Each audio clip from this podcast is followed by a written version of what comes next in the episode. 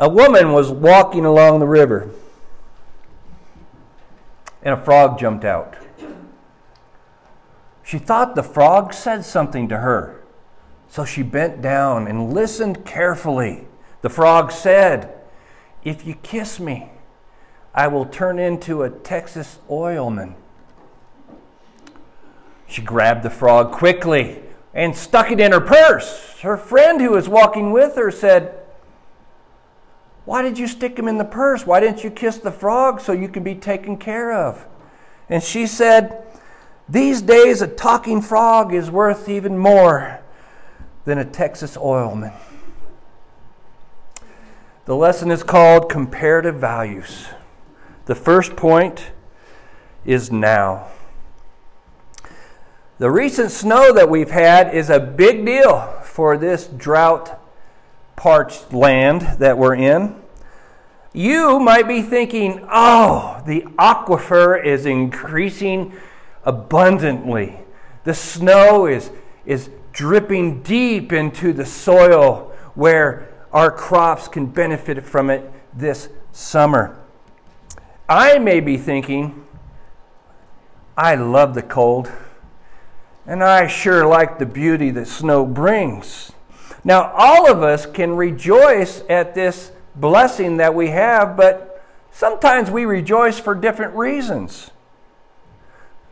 But it's from one source, isn't it? It's from God. You may not know this, but I was and it's about Dallas. Dallas, I'm putting you on the spot and I didn't ask your permission. You can forgive me. We talked about that this morning. Dallas looked at the snow. I was driving with him and he said, Can you imagine all those seeds of weeds that are germinating underneath the ground? Dallas. But when we think of the snow and we, we think of the now, we can think like David thought. We could think about his steadfast love. Psalm chapter 31, verse 7 says this I will rejoice and be glad in your steadfast love, because you have seen my affliction. You have known the distress of my soul. At many times, David was living in the now. If you've ever been on the run or can imagine being on the run, living in caves, always having somebody chasing you down and, and always having that stress factor in your life, you understand what the now means. You can't think about the future too much. You're thinking about the now. So if you were on the run from King Saul, and you know he was out to get you. Thinking of the future might be difficult. You see, sometimes the now matters. The now matters. David looked to God during those now situations when life was really rough. And what did he say? I will rejoice and be glad. Now, did he say that when in this passage when times were good? No, he said it under great affliction. I will rejoice and be glad. In what?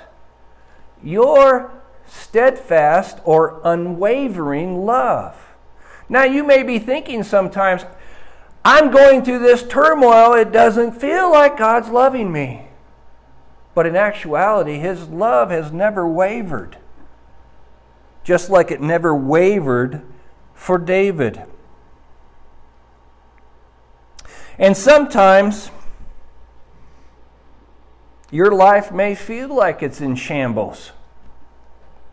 Sickness, death, finances, your life feels like it's on the edge, that knife edge, that if I moved one way or the other up, I'm going to get cut. That now feeling. You can't relax. Peace comes in small portions. Do your values match David's values? Are you focused on God's steadfast love regardless of the now when things are difficult? Acts chapter 26, verses 15 through 18. Paul was going through some now experiences.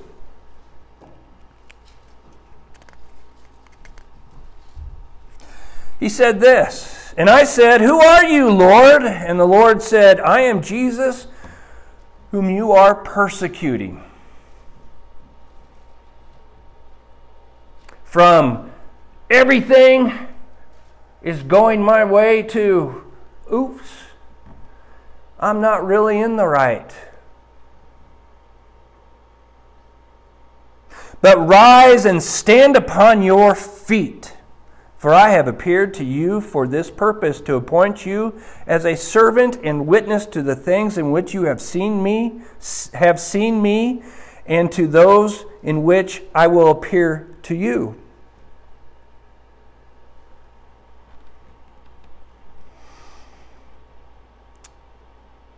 Think about Paul's experience at this time. How was his now at this moment? He was actually persecuting God Himself, Jesus, whom he denied. Do you recall what happened to his eyes? Do you recall his feelings as he fasted before he was able to have his eyes cleared. That now was difficult. But could you say, do you think Paul said, rejoice and be glad because God was kind to me? His steadfast love was there in my affliction? I think so.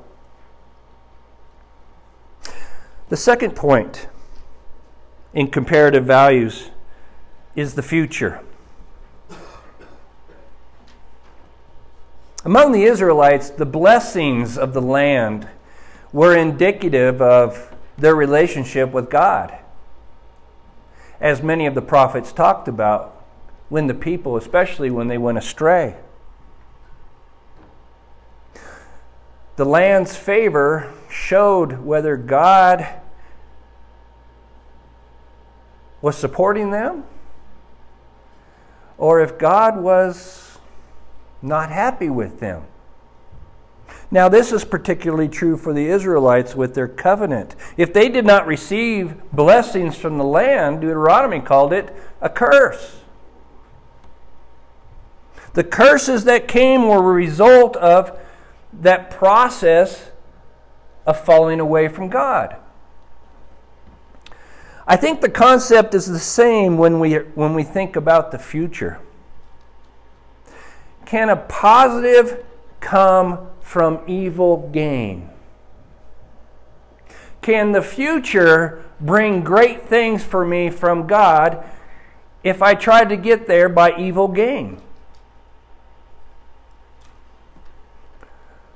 Though some think so, I don't see in Scripture where God believes that thing at all.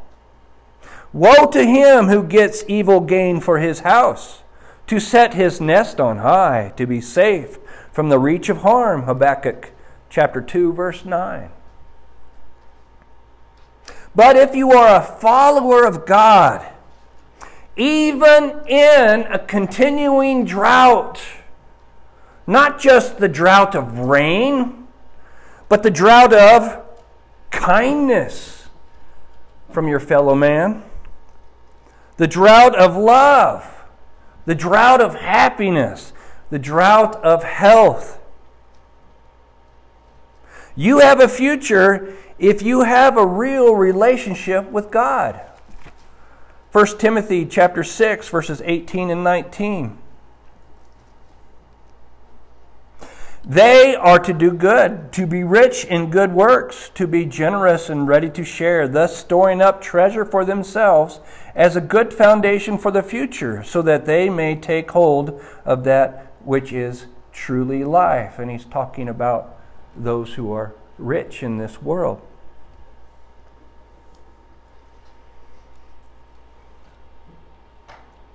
It comes from God. The blessings that we have come from God. The blessings of your future come from God. Even in a time of drought, is God's love unwavering? Absolutely. The third point rejoice and be glad. Jesus, the greatest of all teachers, was not unfamiliar with the present or the future. How did he look at his now moments? Was everything rosy for Jesus in the now? But did he look at it as good or as bad?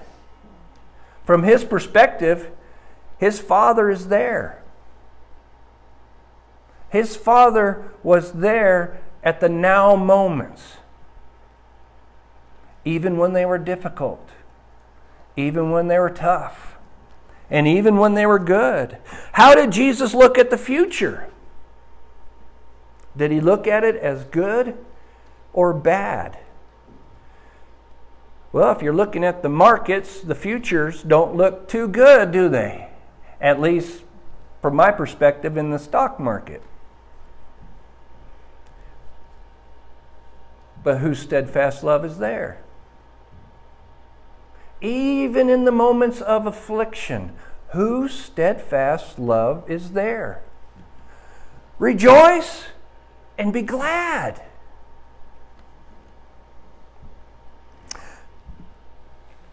So my mind took me to the Beatitudes as I was studying this, path, this, this sermon. Chapter 5, verses 11 and 12. Blessed are you when others revile you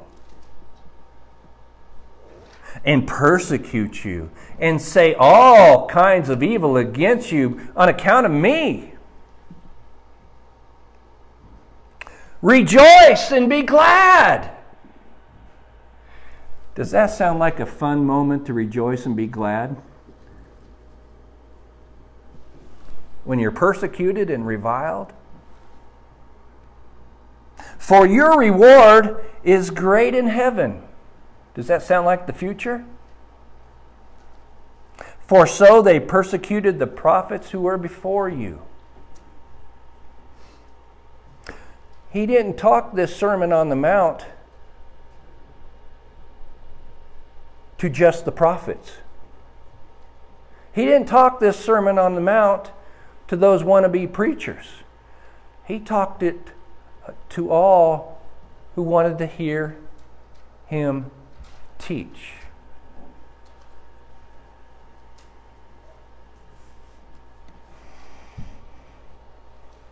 The revile, the persecute sounds like the now, doesn't it? Can you rejoice and be glad in the now? Has God's love changed? Do you have something to look forward to in the future?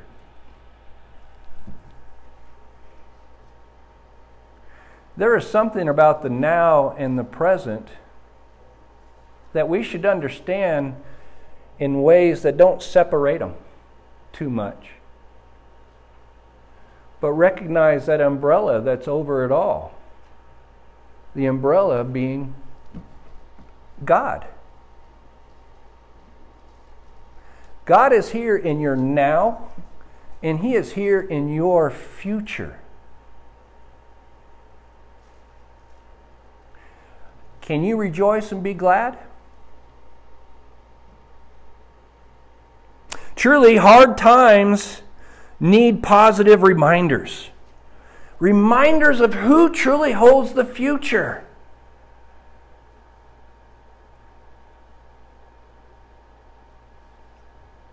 I think some of the best things I've ever given were advice to people who are in the hospital, advice that comes from God. God's got you. God's got you. But I want the pain to go away. God still loves you. Who's going to take care? God still's got it. Stay faithful to Him. Stay faithful. Philippians chapter 2 verse 17. Paul said this, even if I am to be poured out as a drink offering upon the sacrificial offering of your faith, I am glad and rejoice with you all. 1 Peter chapter 4 verse 13. But rejoice insofar as you share Christ's sufferings, that you may be also able to rejoice and be glad when his glory is revealed. The lesson is called comparative values. Do you look at God the same in the now as you do in the future?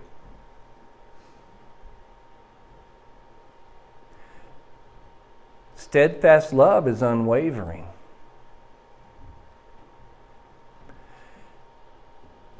When you go through difficult times, whether you're looking towards the future or the now,